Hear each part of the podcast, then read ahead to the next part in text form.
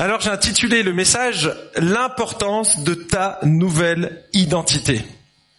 Et je ne sais pas comment euh, vous vous décririez, mais si je vous posais cette question, vous vous la posez à vous, qui suis-je? Honnêtement, comment vous répondez? Si euh, j'allais voir un policier, euh, je pense qu'il me décrirait comme un homme blanc de grande taille, la cinquantaine, les yeux bleus, cheveux courts et grisonnants, petit bouc. Signe particulier, tatouage violet sur la jambe gauche. Hein. Pour ceux qui m'ont déjà vu en short, c'est une tache de naissance. Et, et à partir de ça, il ferait probablement un portrait robot, vous voyez? Alors c'est pas moi, hein, mais ce serait un portrait robot avec toutes ces indications, et c'est comme ça que lui, il définirait mon identité, vous voyez? Si moi, je devais me présenter, d'accord? Alors, je m'appelle Franck Segon, j'ai 24 ans. Pour ceux qui savent pas compter, je suis né en 71, à Lyon exactement, le pays de la quenelle. Je suis marié avec la charmante dame qui sait, on voit pas grand chose là, avec Sandrine, et j'ai trois petits enfants qui deviennent plus grands, mais euh, ouais, ça change chaque année. Et donc euh, j'ai été ingénieur jusqu'à l'âge de 30 ans, j'ai été pasteur pendant 20 ans dans une église à Dijon, j'ai été gérant d'un café collaboratif pendant 12 ans, je suis professeur à l'Institut biblique de Genève depuis 5 ans, je suis pasteur à l'EIG à 75% depuis 3 ans. Et à 25% de mon temps, je suis conférencier, évangéliste et écrivain. Euh, voilà, quand j'ai le temps. Est-ce que c'est ça mon identité?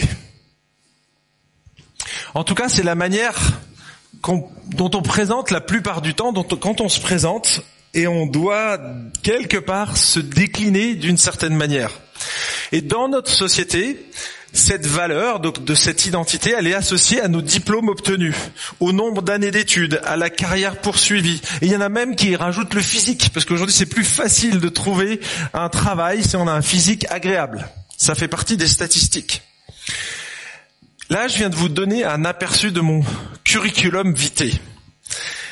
Est-ce que ce CV représente mon identité profonde? C'est difficile de répondre ça. Hein on peut pas dire oui ou non parce qu'on voit bien qu'il y, y, a quelque chose qui cloche. D'accord? Alors je vous pose la question. Est-ce que ma nationalité, mon statut marital, mon métier, mes études, mes diplômes, mon sexe, ma taille, mon poids, je l'ai pas dit, heureusement, la couleur de mes yeux ou de ma peau, est-ce que ça définit mon identité profonde, c'est-à-dire ma valeur? Pas facile de répondre à cette question. Hein. Alors je vous, je vous la pose dans l'autre sens. À partir de quand je perds mon identité? Imaginons que je perde un membre ou un deuxième membre. Imaginons que je perde mon travail ou mon épouse. Est-ce que ça change mon identité? Ah, vous voyez, hein là quand on se pose ce genre de questions, on se dit ah bah oui, euh, non, c'est pas vraiment ça mon identité en fait. Est-ce qu'on perd notre valeur quand on perd une de ces choses? Ah. Alors vous savez que depuis quelques années, on nous encourage à définir notre identité en fonction de ce que nous ressentons. Je ne sais pas si vous connaissez la théorie du genre. En tout cas, les adeptes, les défenseurs de la théorie du genre affirment que l'identité, c'est juste une question de ressenti personnel. Nous sommes ce que disons, ce, pardon, nous sommes ce que nous disons que nous sommes. On s'auto-définit quelque part. Et donc, ils ont dû inventer un terme pour décrire cette nouvelle conception de l'identité. Il s'agit de l'identité de genre. Si vous connaissez pas cette définition, la voilà. L'identité de genre, c'est la conviction intime et personnelle de, se sentir homme, femme, ni l'un ni l'autre, ou les deux à la fois. Compliqué. Autrement dit, pour eux, nous sommes ce que nous avons envie d'être. Nous sommes ce que nous rêvons d'être. C'est une forme d'autodétermination de notre identité. Récemment, j'ai eu l'occasion de, voir ce reportage excellent. What is a woman? C'est Matt Walsh. Il y a plusieurs What is a woman sur YouTube, mais vous tapez Matt Walsh, What is a woman, il est traduit, euh, vous pouvez le regarder en sous-titré si vous, ne parlez pas l'anglais. Et en fait, c'est un homme qui a interviewé des dizaines de personnes, dont des chirurgiens, des sociologues, des psychiatres, des conseillers conjugaux, des professeurs, et bien sûr des gens comme vous et moi, et il leur a posé cette question, c'est quoi une femme? C'est tout bête. Question toute bête. Mais si vous aviez vu la confusion des gens qui répondaient, ils n'étaient pas capables de donner une réponse claire. Il était obligé d'aller dans une tribu en Afrique où ils sont en dehors de toute civilisation et il a posé la question dans cette tribu-là. Et là, tout le monde l'a regardé en souriant. Mais quoi, tu sais pas ce que c'est une femme? C'est celle qui donne la vie. C'est évident. Eux, ils savaient la réponse. Quand il leur a dit comment les, les Occidentaux disaient et donnaient la définition d'une femme, ils les ont regardés avec des yeux, ils ont dit, mais vous êtes fous. Vous êtes fous. Est-ce qu'ils avaient raison? Regardez, dans ce reportage, j'ai relevé ce que ce professeur, alors lui c'est un spécialiste, hein, spécialiste, professeur au département de psychologie de l'université de Knoxville dans le Tennessee, spécialisé sur des études portant sur les femmes, le genre et la sexualité. Donc vous voyez, là on peut pas faire mieux, quoi. Hein, professeur. On lui a posé la question, c'est quoi une femme? Au départ, il voulait pas répondre. Il y a un piège dans votre question. Si on regarde le reportage, c'est impressionnant. Il y a un piège dans votre question. Non, monsieur, je suis juste venu vous demander, c'est quoi une femme Répondez-moi, s'il vous plaît. Il voulait pas répondre. Et donc, sous la contrainte presque, il lui a dit non, je veux juste ça, je veux repartir avec au moins une réponse. Donnez-moi une réponse. Et voilà ce qu'il a dit. Une femme, c'est une personne qui s'identifie comme femme. Vous enseigneriez ça à vos enfants? Franchement? Méfiez-vous parce que ça arrive dans les écoles. La théorie du genre est enseignée à des professeurs. Il y en a une là qui est en train de faire ses études pour devenir enseignante. On, lui dit que c'est comme ça qu'on doit percevoir les choses. Oui, ça arrive. Ça a pris du temps. Ça a pris du temps. Est-ce que vous connaissez cette citation On ne naît pas femme, on le devient. On va voir si vous avez de la culture générale. On ne naît pas femme, on le devient. Simone, ah, mais j'ai mes deux intellos, Maître Capello devant moi. Simone de Beauvoir, bien entendu. À votre avis, ça a été écrit quand?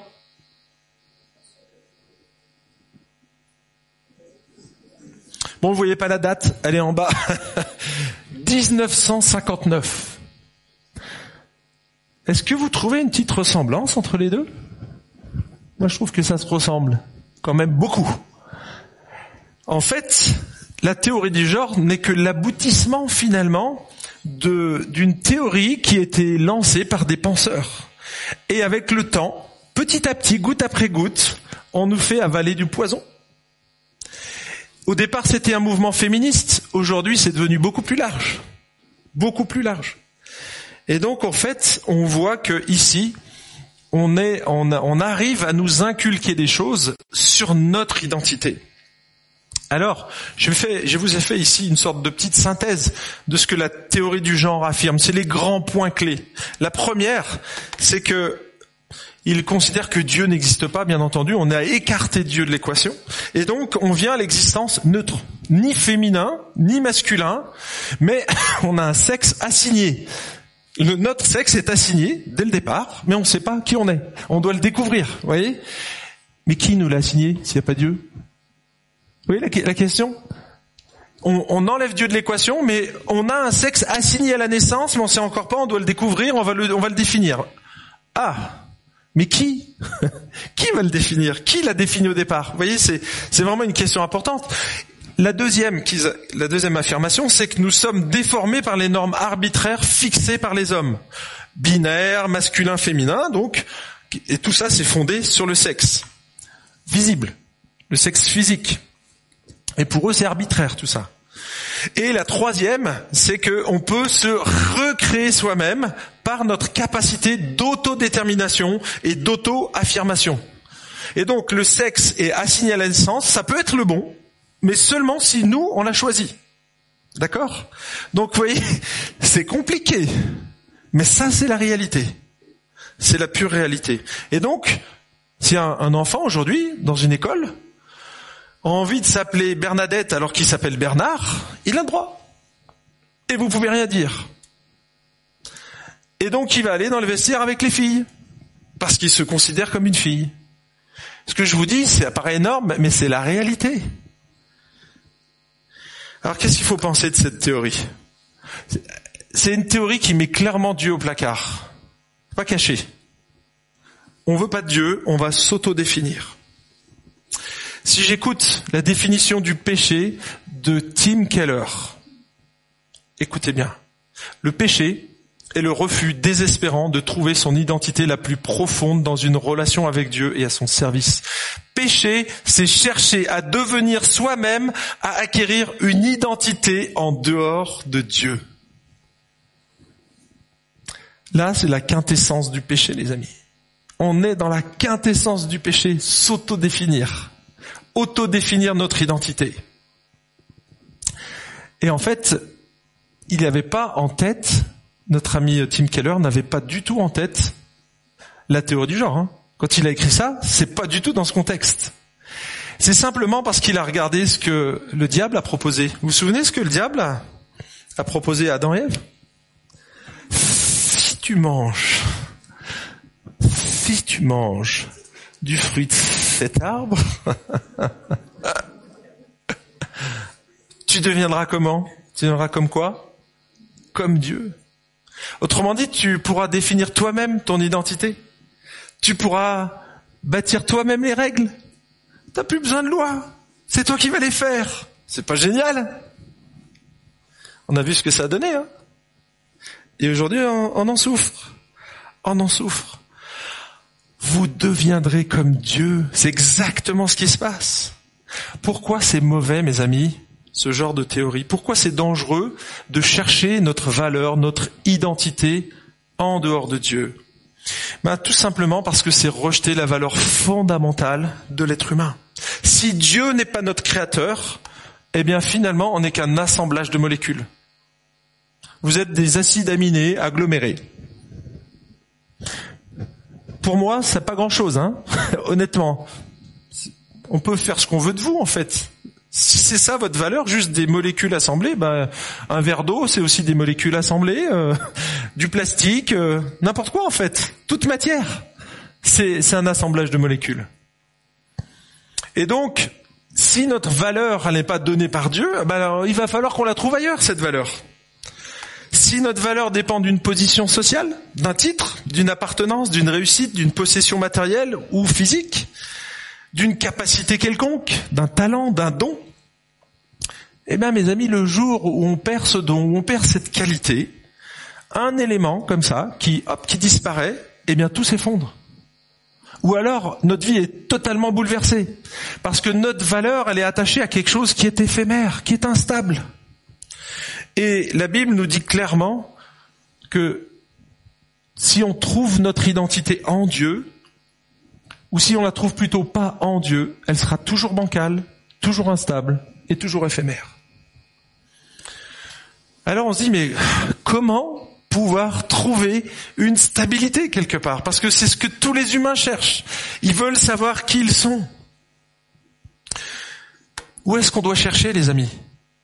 Allez, je vous donne une petite illustration. Ça, c'est le cadran de ma voiture. J'ai une Citroën C4. il y a quelque temps, il y a ce message-là qui est apparu. Un message assez alarmant. Hein il faut vite aller voir le garagiste, il y a un problème moteur. J'étais en surchauffe moteur et il fallait absolument aller chez le garagiste. Il m'a demandé de m'arrêter sur la route. C'est l'ordinateur, j'ai obéi. Hein Et sinon, t'étais en rade, hein. donc t'as pas le choix.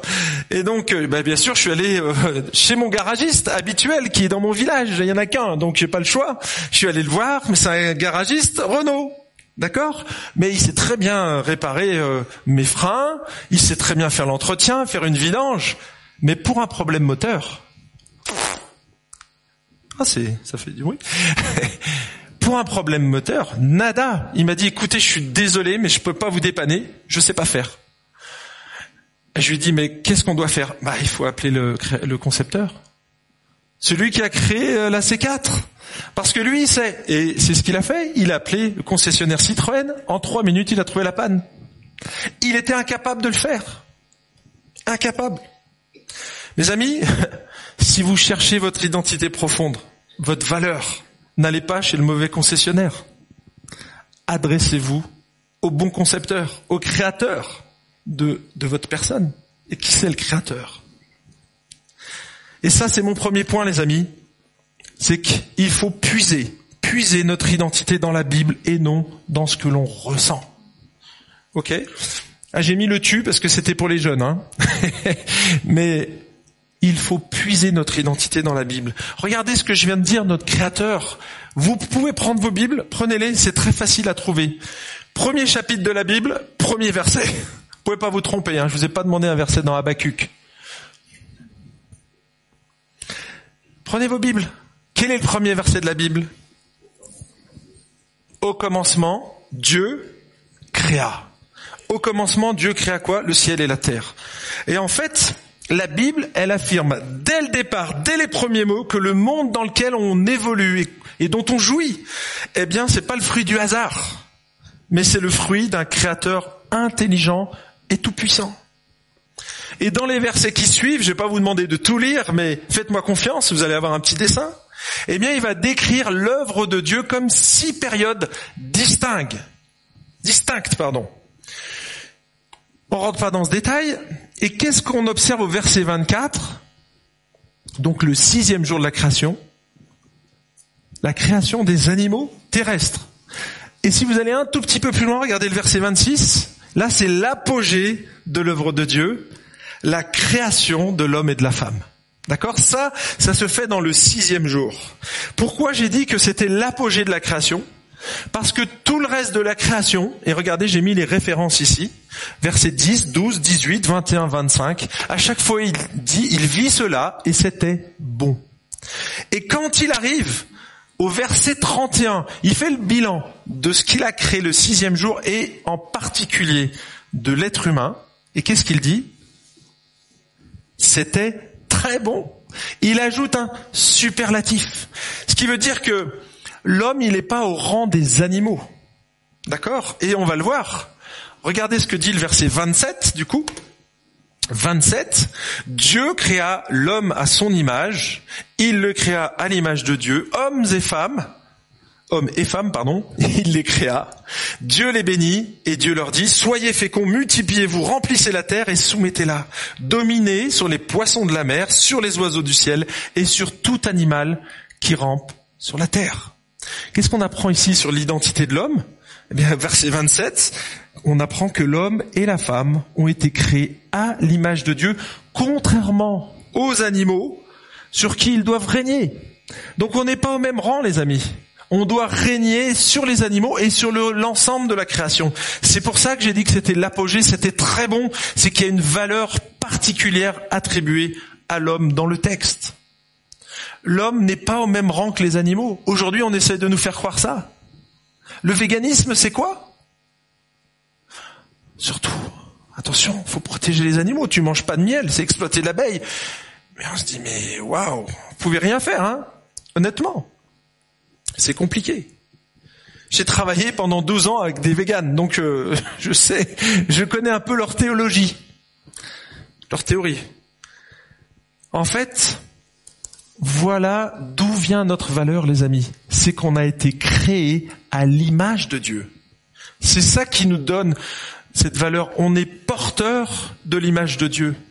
Notre valeur, elle vient pas de nous-mêmes, elle vient de ce qu'on est le reflet de Dieu. On reflète la gloire de Dieu. Et on va dire qu'on était avant la chute. Et vous vous dites probablement, oula, mais l'image, elle a bien terni depuis. Alors attendez, j'avais un billet, je l'ai toujours.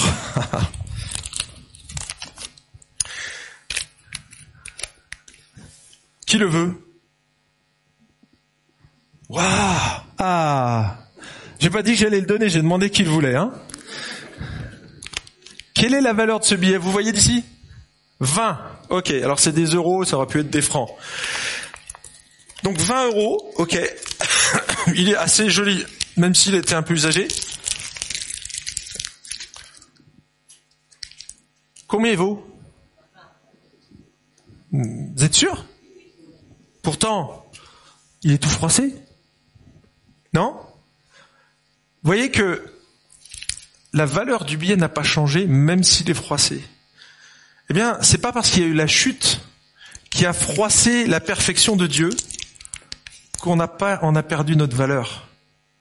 Qui le veut maintenant qu'il est froissé? Toujours les mêmes? Ah, j'en ai d'autres. Là, vous voyez que la valeur n'a pas changé. Parce que si ça avait été un bout de papier, vous m'aurez dit, oh, je suis pas ta poubelle. Hein. Mais là, c'est un billet et il n'a pas perdu sa valeur. Pourquoi? Parce que il est encore à l'effigie de son créateur.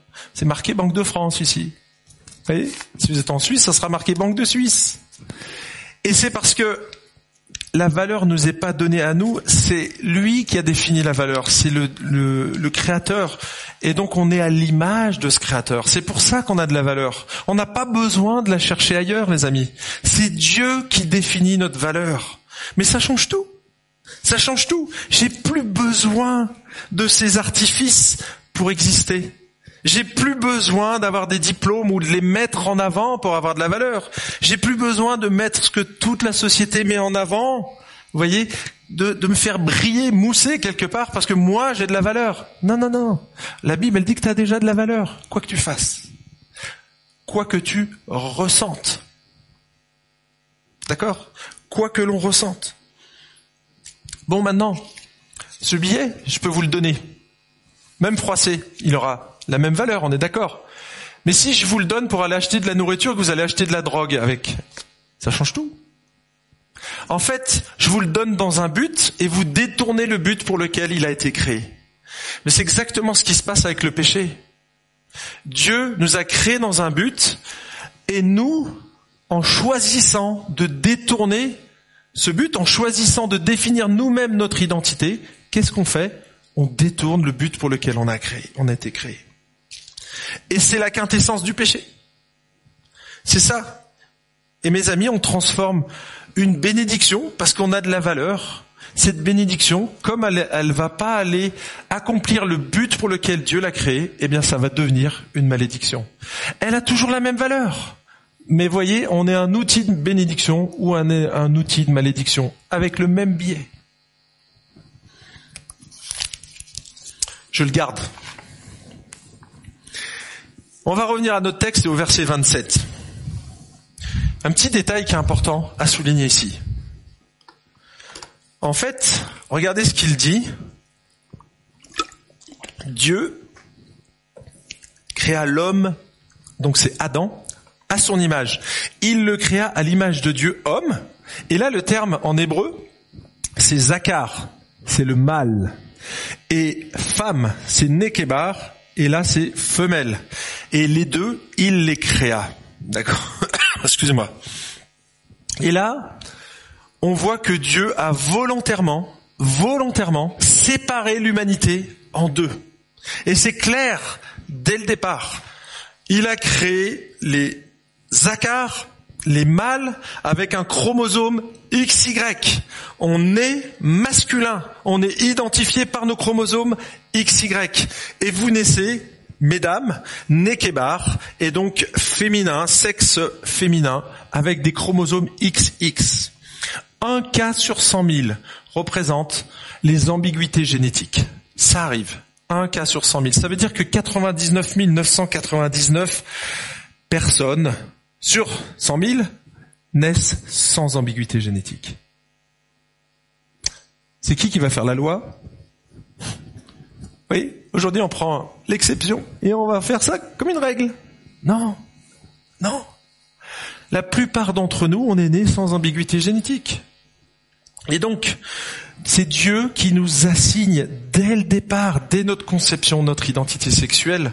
Et c'est pas une découverte. Quand vous allez naître, ben, soit vous êtes un petit garçon, soit vous êtes une petite fille.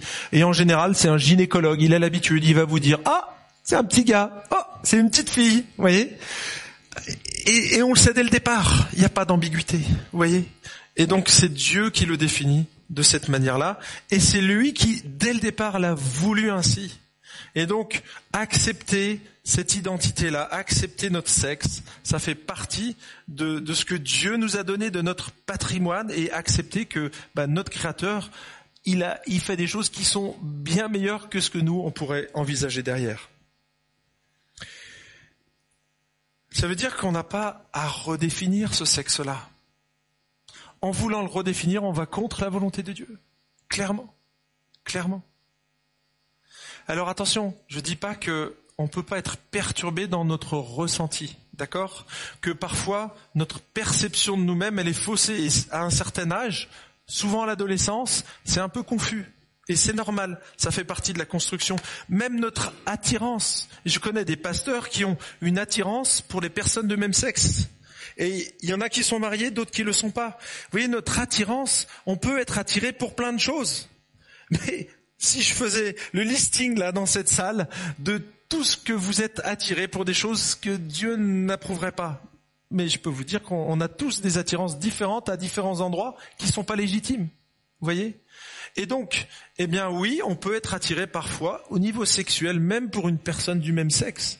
Mais comme Dieu a dit que, eh bien, il fallait un homme et une femme pour reproduire et répandre cette image sur la terre, parce que c'était le mandat au départ, répandre la gloire de Dieu, l'image de Dieu sur la terre. C'est pour ça qu'on était appelé à se multiplier. Et comme on sait qu'il faut un homme et une femme, un couple de chromosomes pour se répandre et se multiplier, eh bien c'est le chemin de Dieu. Et donc c'est pas deux fois des XX ou deux fois des XY, ça ne marche pas. Ça ne marchera jamais. Soyez-en convaincus. Et ça n'a jamais fonctionné d'ailleurs avant. Et aujourd'hui, on essaye de nous faire croire qu'un homme peut tomber enceint. C'est un terme qu'on utilise.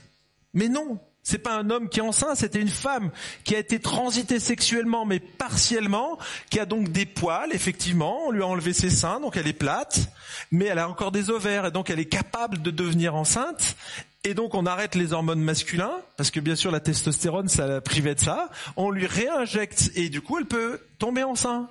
Ah, mais c'est une femme c'est un homme, pardon? Non, non, ça reste une femme.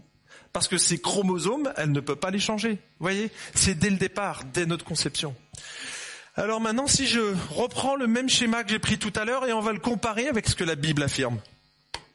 D'un côté, on disait que la théorie du genre, elle affirme qu'on vient à l'existence neutre, ni féminin ni masculin. Mais la Bible, non. La Bible, elle dit pas du tout ça. La Bible, elle dit qu'on a été créé normé par Dieu avec un sexe mâle ou femelle. Et notre ex, notre ex, notre sexe, il est assigné par Dieu lors de notre conception. Relisez le psaume 139. Dans le sein de ma mère, il savait déjà le Seigneur. C'est pas, c'est pas, euh, ça s'est pas fait comme ça. Il le savait dès le départ. On a été désiré. Si vous êtes là dans cette salle, mes amis, c'est que vous avez été désiré par Dieu votre valeur, elle est immense. Peut-être qu'on t'a toujours dit que tu étais nul. Peut-être, et je l'ai déjà entendu de certains parents, c'est un accident.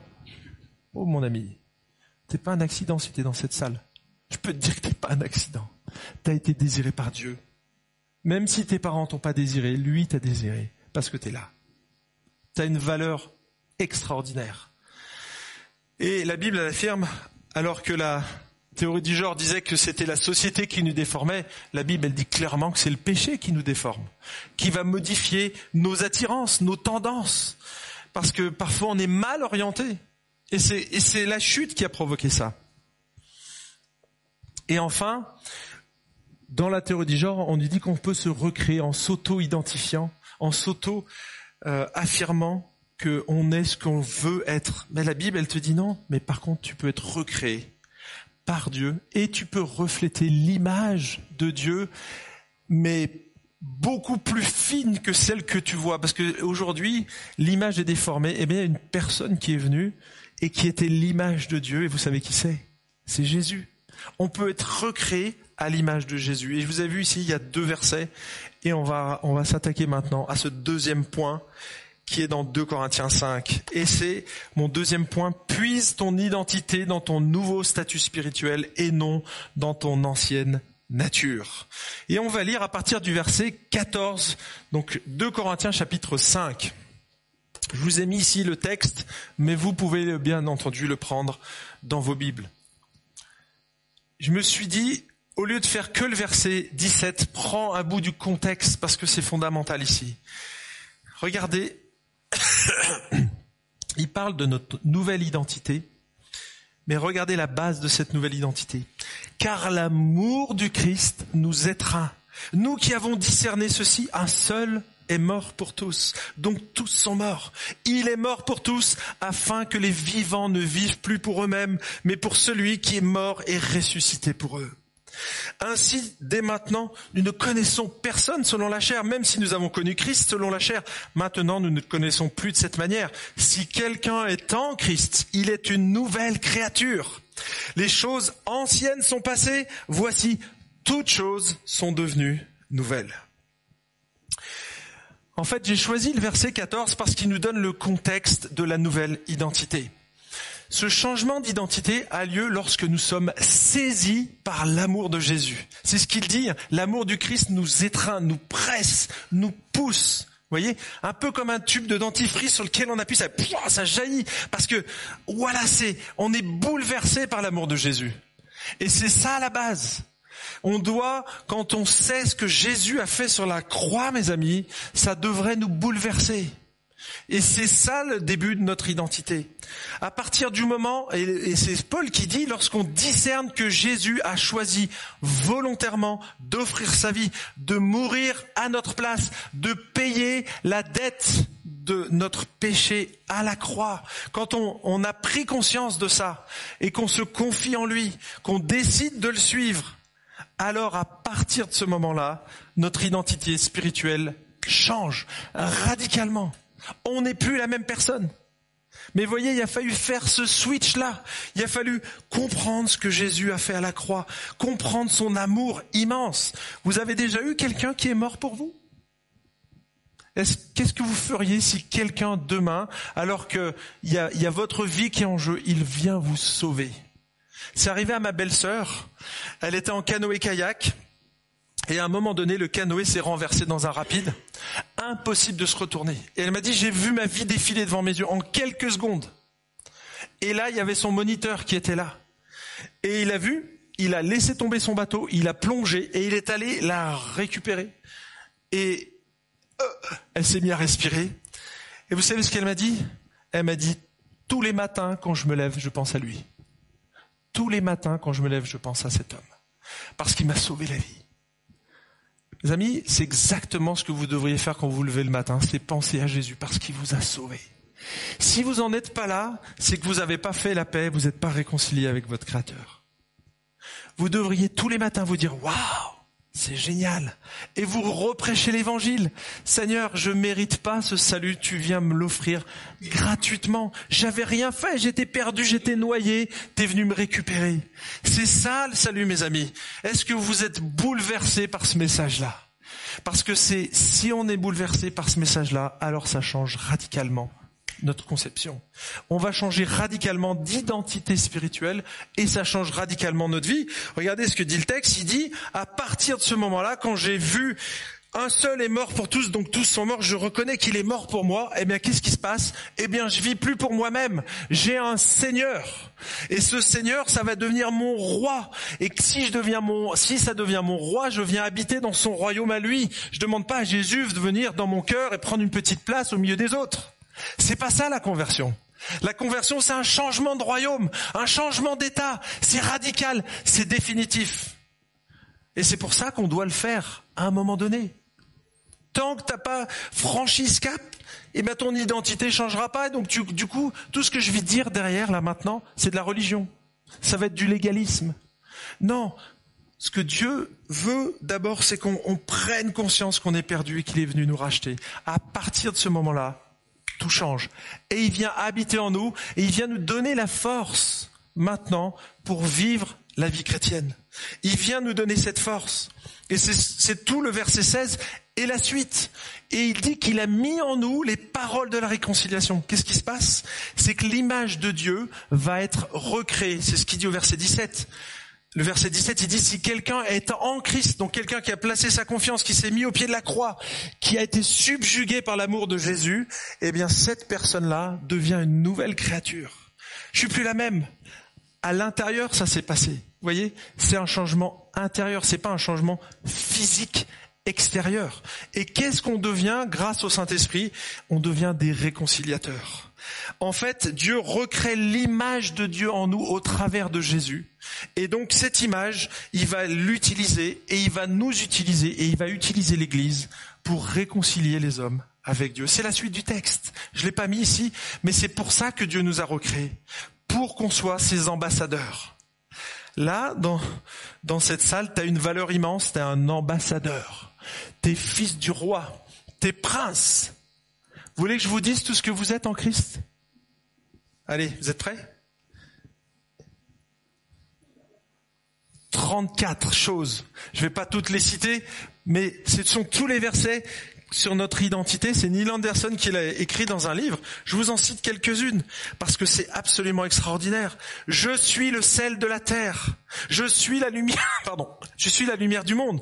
Je suis un enfant de Dieu. Je fais partie du vrai cep. Je suis un canal de la vie de Christ. Je suis l'ami Christ. Je suis choisi et établi par Christ pour porter du fruit. Je suis esclave de la justice. Je suis esclave de Dieu. Je suis un fils de Dieu. Dieu est spirituellement mon père. Je suis co-héritier avec Christ. Je partage son héritage avec lui. Vous êtes milliardaires, les amis. Vous le saviez pas? C'est pas présent. On est d'accord? C'est ce que vous êtes en Christ. Et maintenant, il va falloir prendre ces, choses-là et les appliquer à notre vie. Essayer de les, les prendre et les comprendre. Il dit plus loin, nous sommes morts avec Christ et ressuscités aussi avec lui.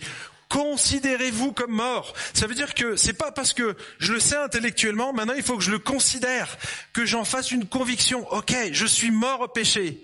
Si je suis mort au péché, je suis vivant pour Dieu. Ça veut dire que j'ai la capacité de refuser le péché. Dieu par le Saint-Esprit me donne cette capacité. Alors je vais chuter encore une fois. Et en fait, tu es aussi la lumière du monde. Tu vas tout faire pour éclairer, mais c'est pas parce que de temps en temps tu vas pas briller parfaitement que tu n'es pas une lumière. Rappelez-vous le billet, les amis. On est la lumière, mais c'est pas parce que de temps en temps on brille pas comme on le devrait qu'on va perdre notre identité. Vous savez, on est tous là avec des billets froissés. Qu'est-ce que fait Jésus? Il repasse ce billet, jour après jour. Ça, c'est la sanctification. Et donc, ce billet qui est tout froissé au départ, c'est une boule de papier. Petit à petit, il va le défroisser. Et c'est ce qu'on appelle la sanctification. Et ça passe par le renouvellement de notre intelligence. Ici, j'ai pas mis ce verset, mais le renouvellement de notre intelligence, vous trouvez dans Romains chapitre 12. Ne vous conformez pas au monde présent, mais soyez transformés par le renouvellement de l'intelligence, afin que vous discerniez quelle est la volonté de Dieu, ce qui est bon, agréable et parfait. Quand il dit ne, ne vous conformez pas au monde présent, il est en train de dire ne vous laissez pas formater par la philosophie ambiante qui vous dit que vous êtes ce que vous ressentez. C'est faux. Tu n'es pas ce que tu ressens. Tu es ce que Jésus a déclaré dans sa parole. C'est ça que tu es.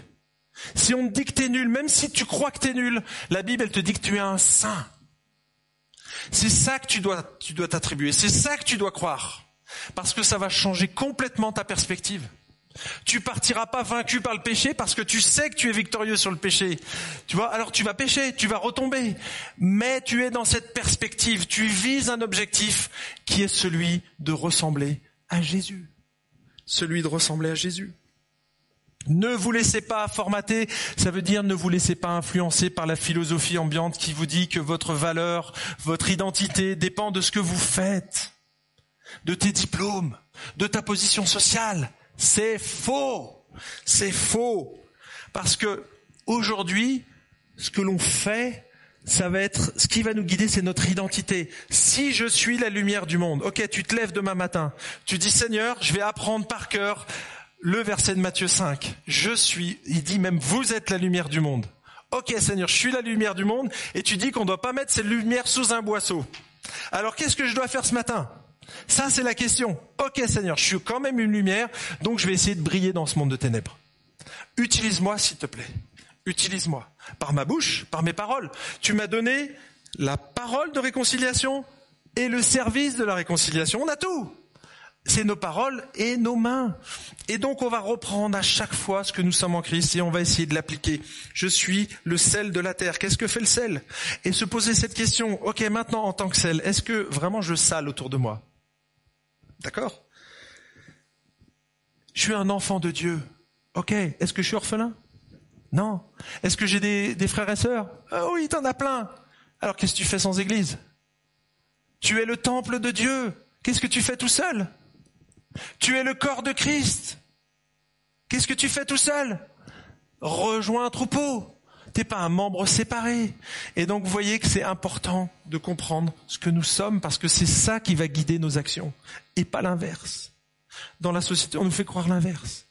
Alors, si tu ressens ça, c'est ce que tu es. Non, non, je suis désolé. La Bible dit exactement l'inverse. Exactement l'inverse. Troisième et dernier point puise,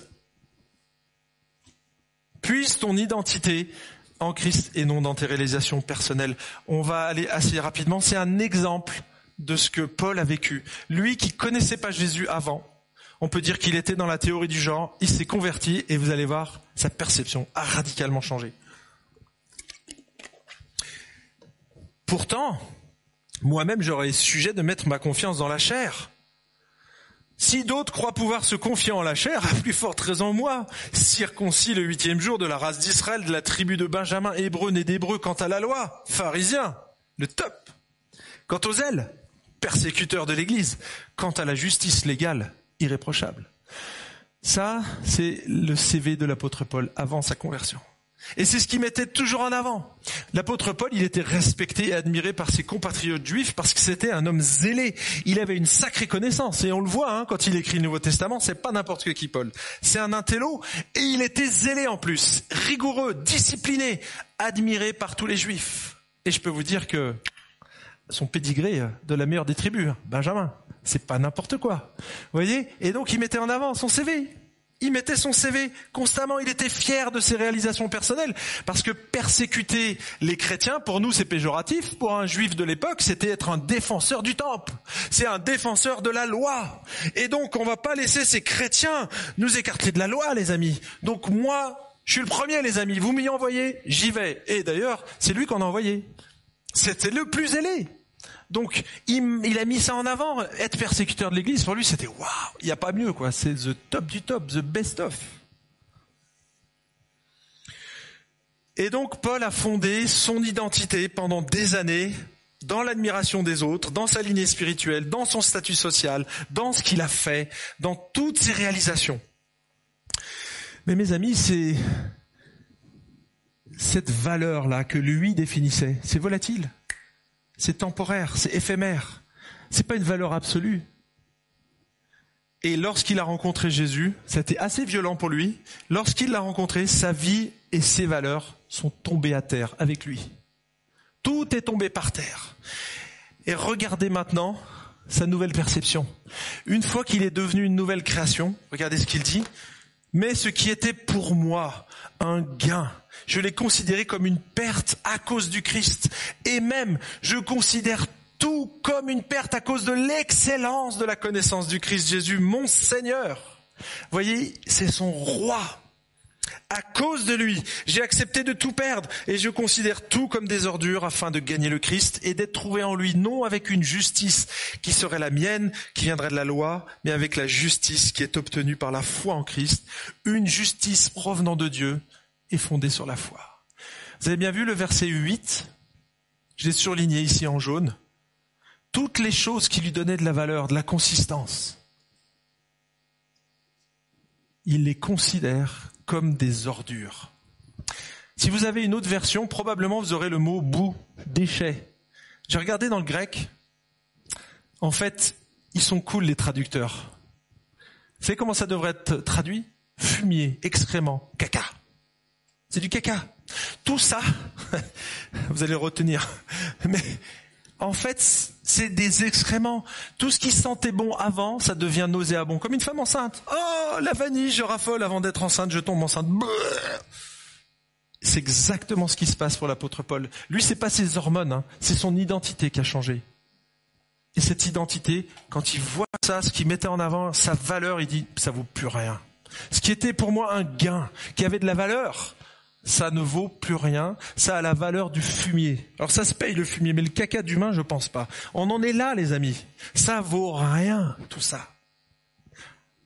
Et qu'est-ce qui surpasse tout ça? La connaissance de Christ. Est-ce que vous comprenez mieux maintenant pourquoi il vaut mieux placer sa valeur, son identité en Jésus et non en nous-mêmes ou en, ce qu'on fait, ce qu'on croit ou ce qu'on ressent? Parce que si vous l'avez pas encore découvert, les amis, vous allez probablement faire le chemin de Paul. C'est assez violent. C'est assez violent. Alors je vous pose la question, est-ce que vous savez qui vous êtes ce matin? Qui tu es vraiment? Quelle est ta valeur? D'où est-ce que tu tires ta valeur, ta sécurité, ton identité? Est-ce que c'est ton compte en banque? On est en Suisse quand même. Hein, on aime bien les comptes en banque. Est-ce que c'est de ton physique De tes conquêtes De l'admiration des autres De tes possessions matérielles? Moi, j'ai une grosse voiture. Moi, j'ai une Rolex. Bah, c'est normal travailler chez Rolex, tu l'as eu gratos. Non, là, je parle pour ceux qui se le sont payés. D'où vient ta valeur?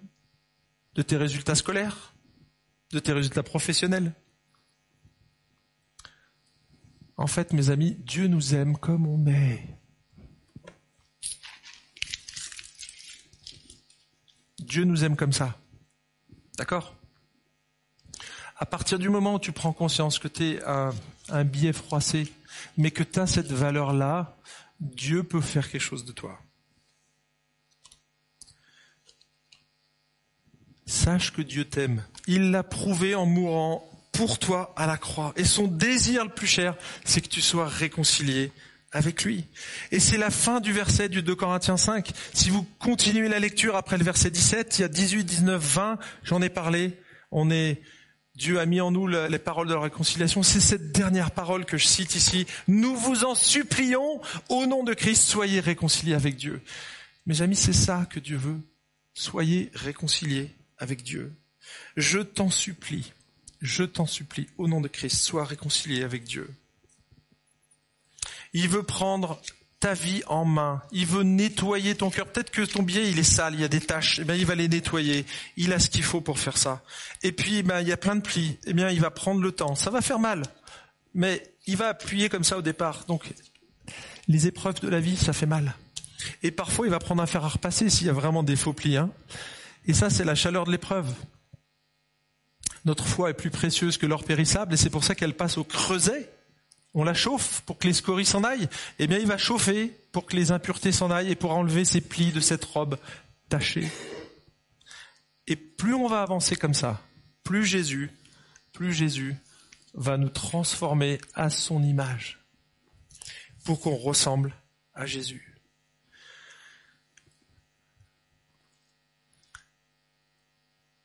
Alors mon ami, si tu te décourages parce que tu n'y arrives pas, Sache que tu n'es pas parfaitement la lumière, que tu le seras jamais.